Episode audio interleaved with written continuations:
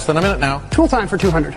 This term for a long-handled gardening tool can also mean an immoral pleasure seeker. Ken. What's a hoe? No. Whoa. Whoa. Whoa. They teach you that in school in Utah, huh, Al? What's a rake? A rake is right. You select, Al. 400, please.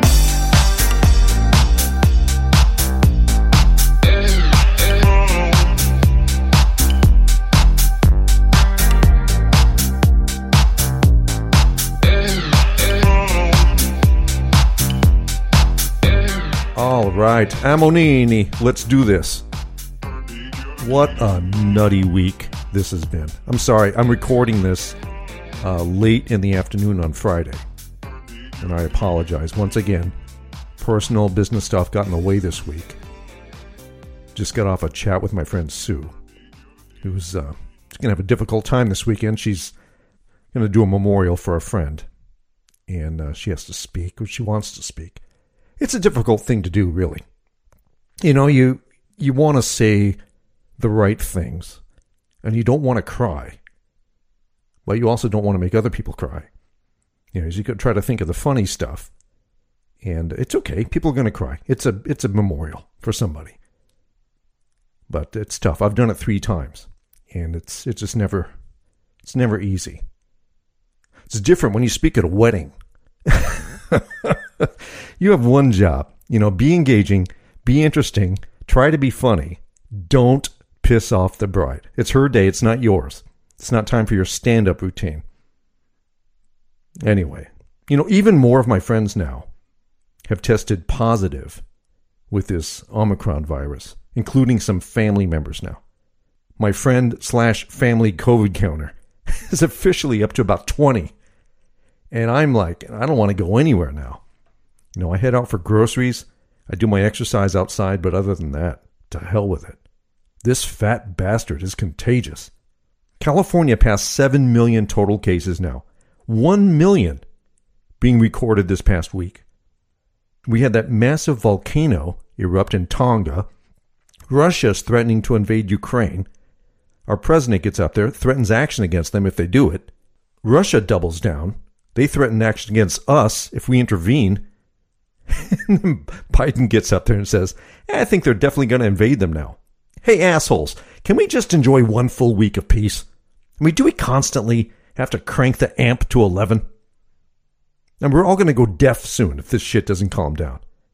And by deaf, I mean, well, replace the F with another letter. Jesus Christ. Then this week, the, the U.S. government started offering free, uh, four free COVID tests to every household in the U.S. All you have to do, you go to this web page on the Postal Service's website, you sign up for it, and then they'll start shipping next week. Now, I thought this was fantastic. Right? So everyone's sharing the link. I start sharing it. So, of course, the worst of my naysayer friends has to chime in. Says he heard that the tests don't work, that people are testing positive when they really don't have it. So I do what I always do with this guy. I find the research paper on false positives and I send him the study, even though I know he's not going to read it. In a massive sample case, less than 0.05% of all tests gave a false positive. So shut your pie hole. Take the test. He says this right after six people in our group tested positive. Everyone showing symptoms. This is the same guy that said if we stopped testing, we'd have fewer cases of COVID. that thinking. That's like saying, hey, if the SEC stopped participating in the college football playoff, we'd have a true college football champion. Dumb fuck. I had questioned the NFL's decision to spread games out Saturday, Sunday, and Monday last week. They called it Super Wildcard Weekend. I got to tell you, I loved it. They spaced games out so you could see every one of them if you wanted to, didn't miss anything. So the Chiefs advanced, Bengals are in, along with the Bills, Buccaneers, 49ers, and the Rams. This weekend is going to be messy, I'm telling you. Someone's getting upset.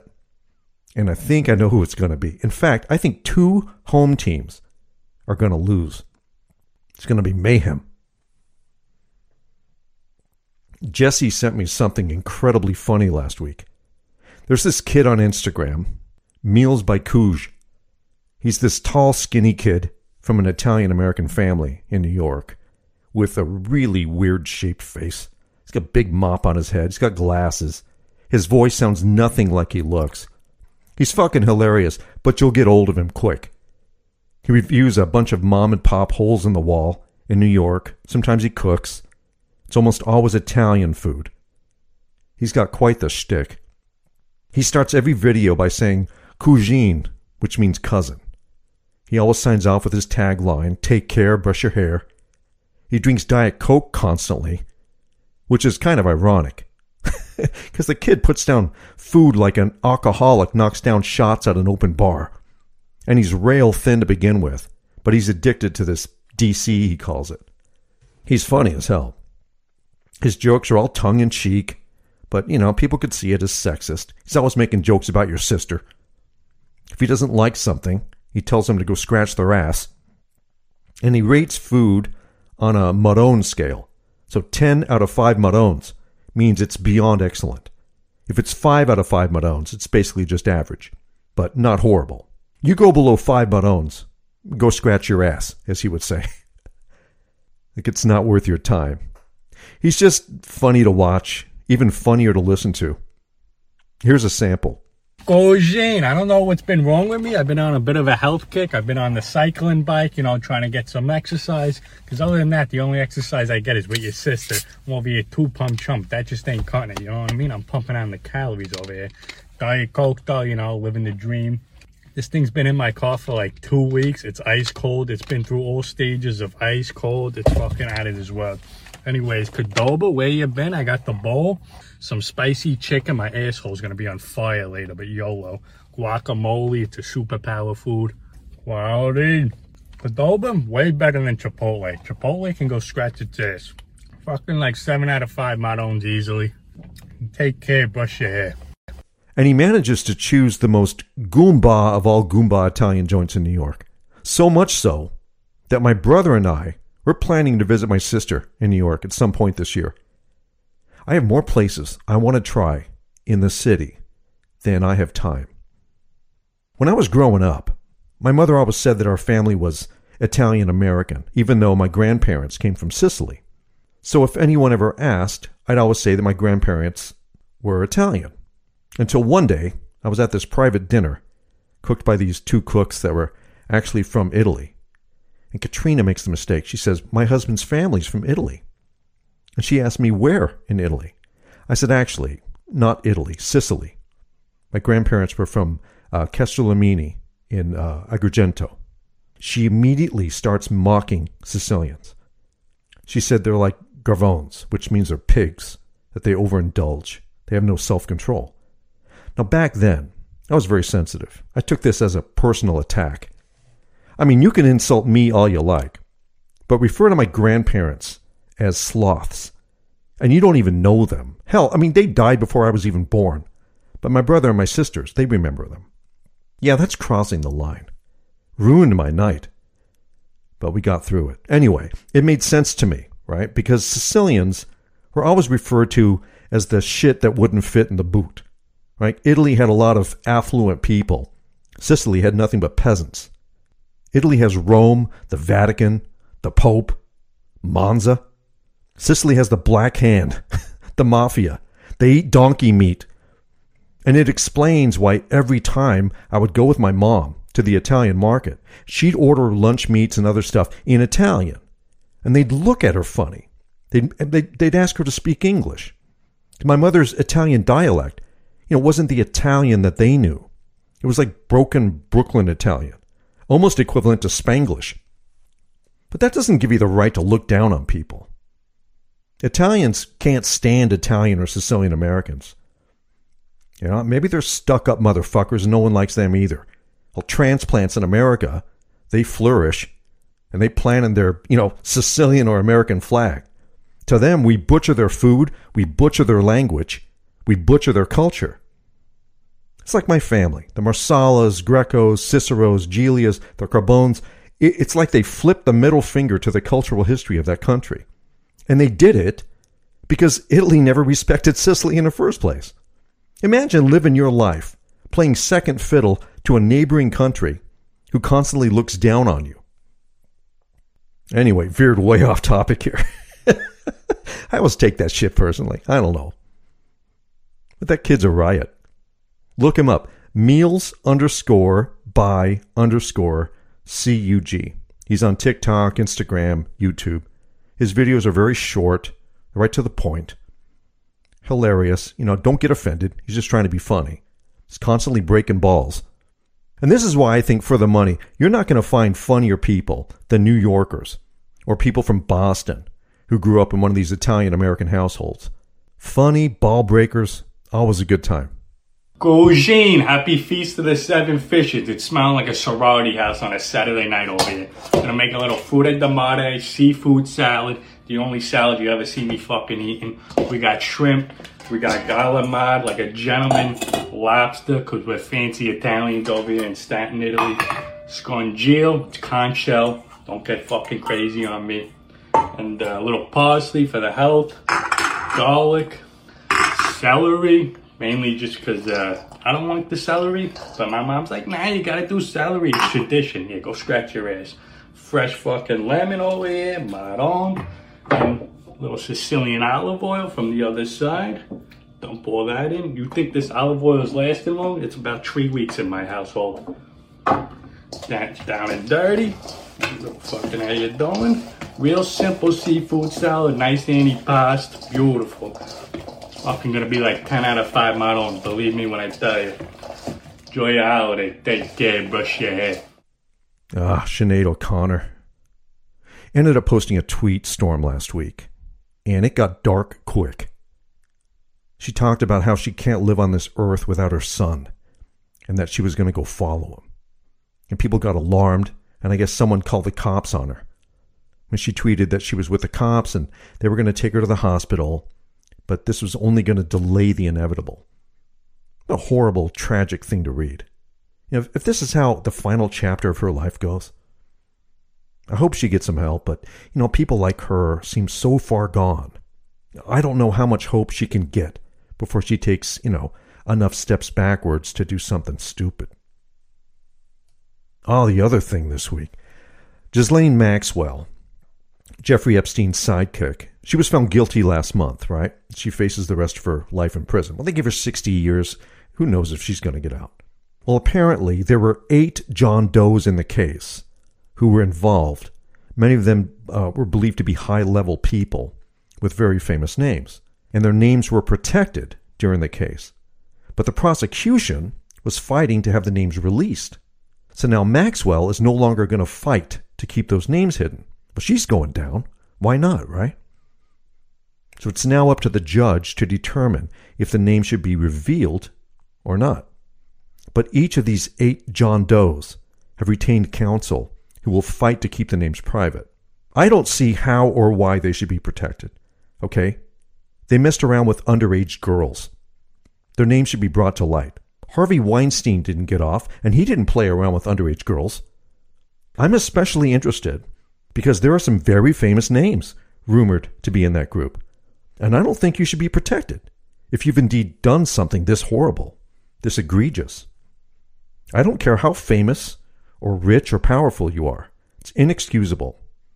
The prosecuting attorney said generalized aversion to embarrassment and negativity that may come from being associated with Epstein and Maxwell is not enough to warrant continued sealing of information.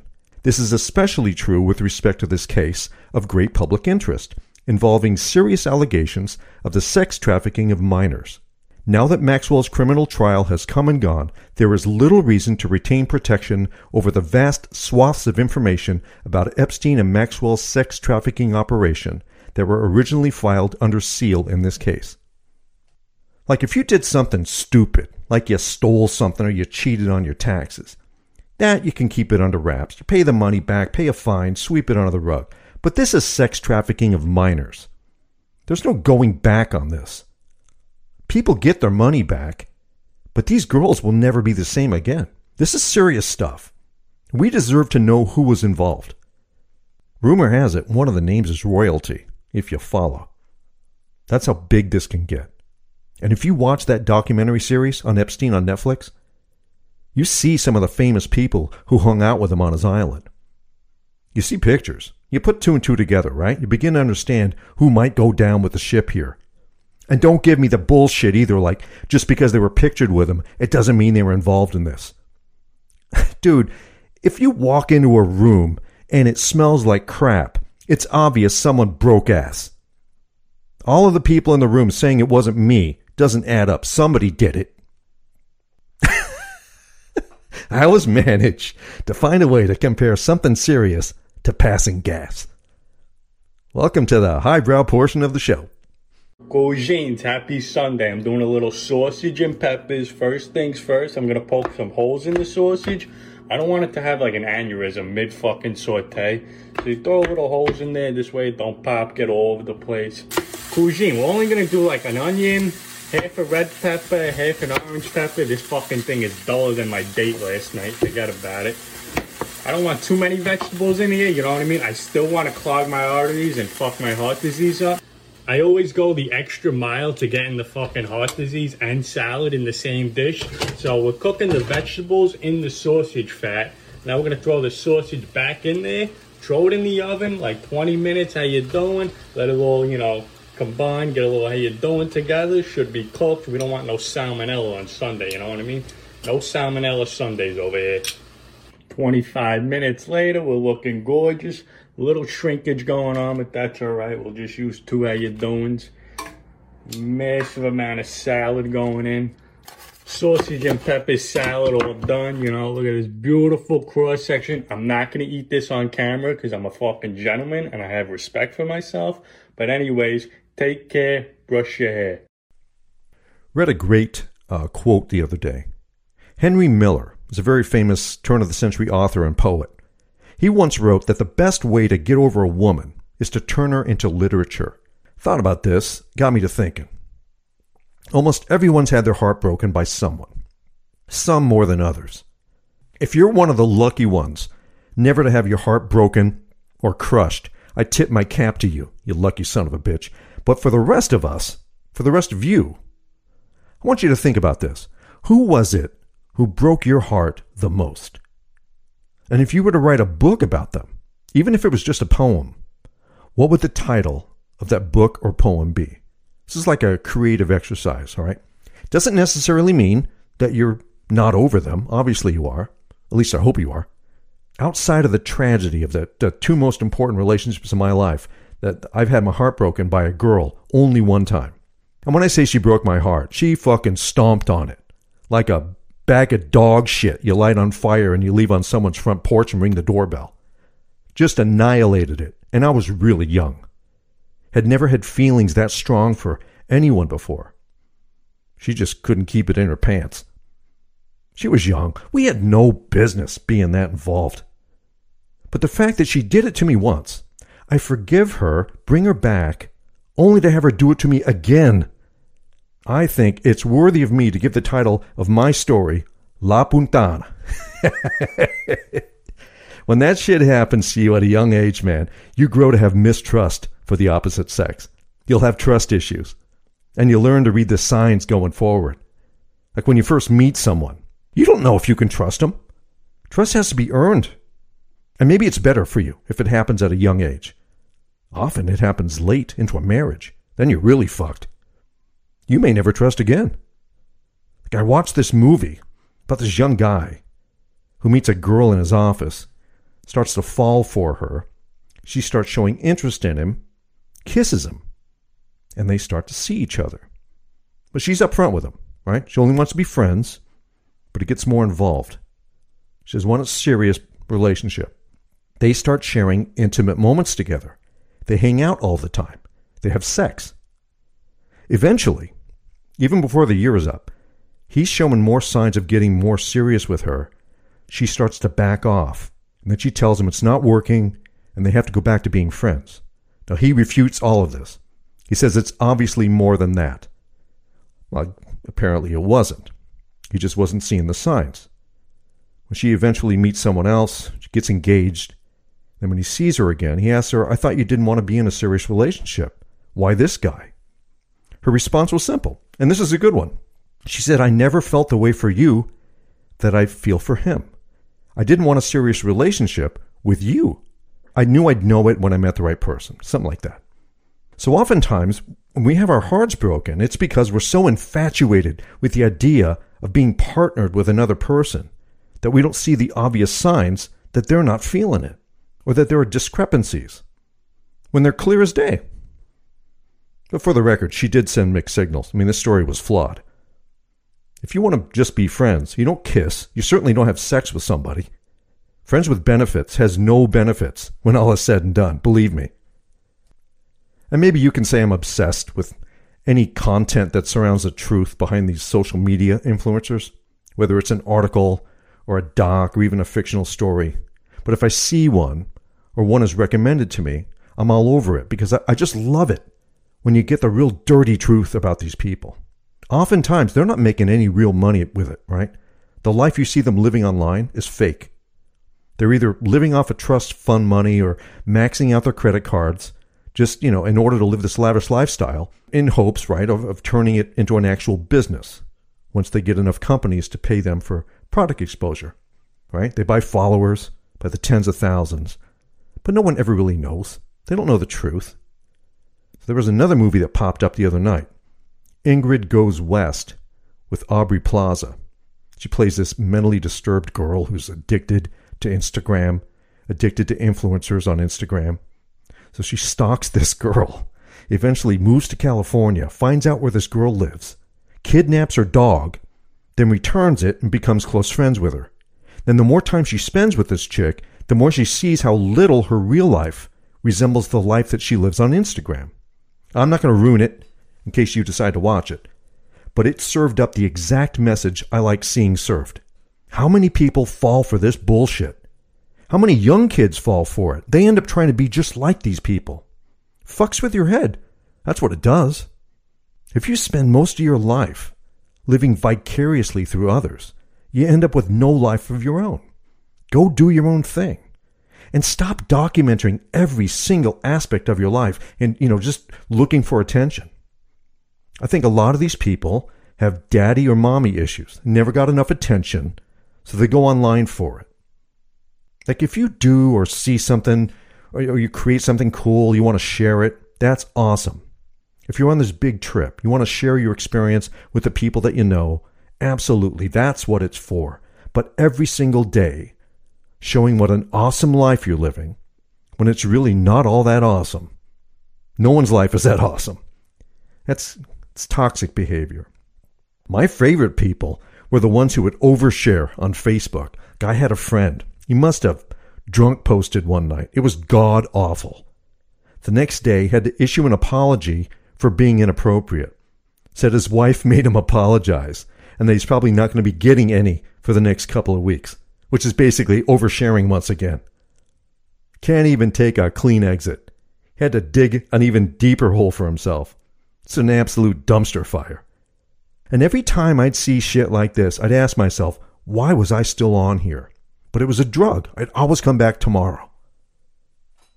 Then here I am spewing my bullshit for 30 minutes every week. Like, who's the real attention whore? Like this, I think it was January 3rd. I was going to shave, which I really don't like doing. And I looked in the mirror and I thought, hey, you know, that's not too bad. I'm going to wait another day. No one's going to see your face anyway, right? So the next day, day after that, I just decide, fuck it, I'm not going to shave today. So after about a week, I decide I'm going to make this no shave January. No one sees my face in public anyway. I'm masked up everywhere except on my bike or when I'm out golfing. I can't say I'm, I wasn't shaving because, you know, I'm growing out the mustache and the goatee. Everything else gets cleaned up. But I'm letting this thing fly this month, right? So now I'm thinking I might keep it until February 15th when the mask mandate is expected to be lifted, even though I know it's not going to be. I can do this because nobody sees me but my friends and my daughters anyway. Katrina hated it if I'd go a week without shaving. Didn't like kissing, you know, facial hair. My second wife loved it. Never had a problem when I'd go a couple weeks without shaving. In fact, I had to let it go for like three and a half weeks once. So I finally I shaved, but I decided I'm going to leave the center of the mustache intact as a joke, like a Charlie Chaplin or a Hitler stash. So I finish, come into the bedroom to get dressed. She looks over at me and says, Is that a Hitler mustache? I didn't even answer. I just jokingly put my hand up in the air, SS style. And she was a joker. She says, I dare you to go out in public with that, just once. She even upped the ante. She dared me to take her to Canter's Deli in L.A. To, and wearing it. Canter's is this famous Jewish deli. I was like, no way. I'm, I'm laughing my ass off, but I went right back in the bathroom, shaved it off. And she was daring. She'd do shit like that, but I would never. A, it's offensive as hell, all right? It's, it's a funny when it's a joke between us, but I don't want to be that guy. And B, I get my head kicked in pretty much anywhere wearing a stash like that. Michael Jordan tried it once. I don't have those kinds of balls. So anyway, fast forward to this morning. I wake up, put on some clothes, including my down jacket because it's, you know, a little chilly in the house. I walk into the bathroom. I looked in the mirror and I thought to myself, dude, you look like a homeless person. And one hot shower later, that thing came right off my face. Back to ground zero. I realize now that like three weeks is about my limit. If I could grow a full ass beard, like my brother, or Don or Mark, I'd probably be okay with it, but I can't stand looking at myself in the mirror. That's when it's time to shave it, get a haircut. People like to talk about their dreams like they actually mean something. Like they'll wake up, they'll remember them, they'll think about it. This happens to me a lot, right? I'll start trying to analyze my dreams. Like, why was I thinking about this person? Why were we doing this activity, whatever it was? Why was I in this place? What does that mean, right? Is, is that my unconscious mind trying to tell me something? You want to know what I think? I'll tell you what I think. I think we pack away a bunch of silly shit in our memories. And when we're unconscious, our brains have nothing else to do. So they unpack it, have a fun field day with it while we're sleeping. It holds no true meaning. They're just memories. Sometimes played out as fantasies or uh, ideal scenarios. Sometimes someone will appear in my dream that I hadn't thought of for a couple years. Like, where in the hell did that come from? And we're eating ice cream together. I don't eat fucking ice cream. This is weird. That's usually when I wake up. Like, I used to dream that I was falling, or that I couldn't find my wallet while I was out in public, or that my car had gone missing. I wake up right away from those dreams because they're unsettling and stupid. And I start trying to rationalize how I got there in the first place. You know, you think too much, it wakes you up. Sometimes I prefer to be the person who says, I don't dream. You ever have someone tell you that? I don't dream? Listen, they dream. They just don't remember them. Now, Freud said your, your dreams reveal your repressed wishes to you. Now, in some cases, I think this might be true. Like, you know, I'm spending the day with one of my wives or my mom, or I'm batting cleanup for the Dodgers. But I can't rationalize how having my wallet stolen or falling off a mountain would be a repressed wish of mine. So Freud was half right half the time. Now to a frightening moment that played out on live television. Tori Yorgey, a reporter for WSAZ, that's the NBC affiliate in Huntington, West Virginia, she was about to do a live report when she was accidentally hit by a car. Take a look. Unfortunately, in freeze thaw, we see this water main breaks. Oh, I got hit by a car, but I'm okay. I just got hit by a car, but I'm well, okay, Tim. That's the first um, for you on okay. TV, Tori. Woo! We're all good. I'm okay. Yeah, you know, that's live TV for you. It's all good. I actually got hit by a car in college, too, just like that. Wow. I am so glad I'm okay. Yeah. You're okay. Uh, we're so oh glad, too, Tori. So the driver of that SUV did stop to make sure she was okay. Oh but get this, Yorgey, who was all alone no photographer. Yeah. As you can see there, she goes on to finish the live shot with the report about the weather situation there uh, in Dunbar, West Virginia. Later, she did go to the hospital to get checked out. She is said to be doing just fine this morning. Talk about She's my hero. Oh, my yeah. word. Never she, seen that. Yeah. I she mean, said this, I think, her last week there. Yeah, it is. Yeah. Well, I hope she got yeah. a big job. Yeah. Because she's, she's an intrepid reporter. I'm impressed. Indeed. Can you believe that shit? What a stud reporter this, this woman is gets hit by a car, gets right up, sets the tripod back up, continues filming herself to finish her report. And it happened once to her before in college. Say what you will about journalists, man, but they're tough as fucking nails sometimes. I remember when uh, Lara Logan was working as a war correspondent for CBS back in uh, 2011, I think. She was with her crew reporting on the Egyptian revolution when her entire crew they were kidnapped, blindfolded, handcuffed and detained. And then 2 weeks later, she's reporting yet again from Egypt when uh, the guy was filming her, the, the, the camera, the battery uh, failed. She was overcome by anywhere from like two to 300 men and was sexually assaulted for about half an hour. I guess one of the Egyptian CBS crew was telling her you know, they needed to leave. Then later he told her he heard the crowd making inappropriate sexual comments about her. And I guess she felt hands touching her and was heard shouting stop and stop, stop just before the, the battery died in the camera. The guys were screaming that she was an Israeli, a Jew, and that was enough to get these guys going. So they sexually assault her? And yet she continued to do her job. I don't know how they do it sometimes.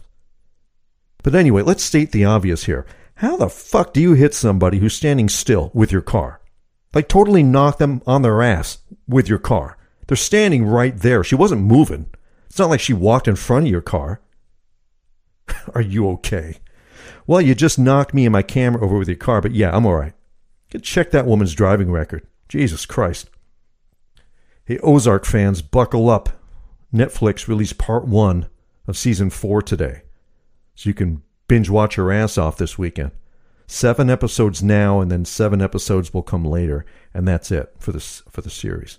Jason Bateman was interviewed yesterday. He explained why networks and studios do this, cut a season into two parts. When you sign a contract to be on a show, there's often a stipulation that, you know, if it goes into another season, you'll get paid more money. So instead of making season four, then season five, they cut season four into two parts so they can get the actors to do 14 episodes at their going rate instead of having to pay them more money for another season. They did this with The Sopranos. When they finished The Sopranos, I never knew this. It sucks, but that's show business cocksuckers. And we wonder why Netflix keeps increasing their rates. Jesus. All right, I got to get the hell out of here. I got to make some dinner. It's been a long week. Hey, once again, I'm not sure I even had a point with this show. That's two in a row. Oh, here's my point wear a mask. All right, we're almost through this. Have a great weekend, everybody. Thanks again for listening. And until next time, my name is Phil, and this has been a name. Ciao.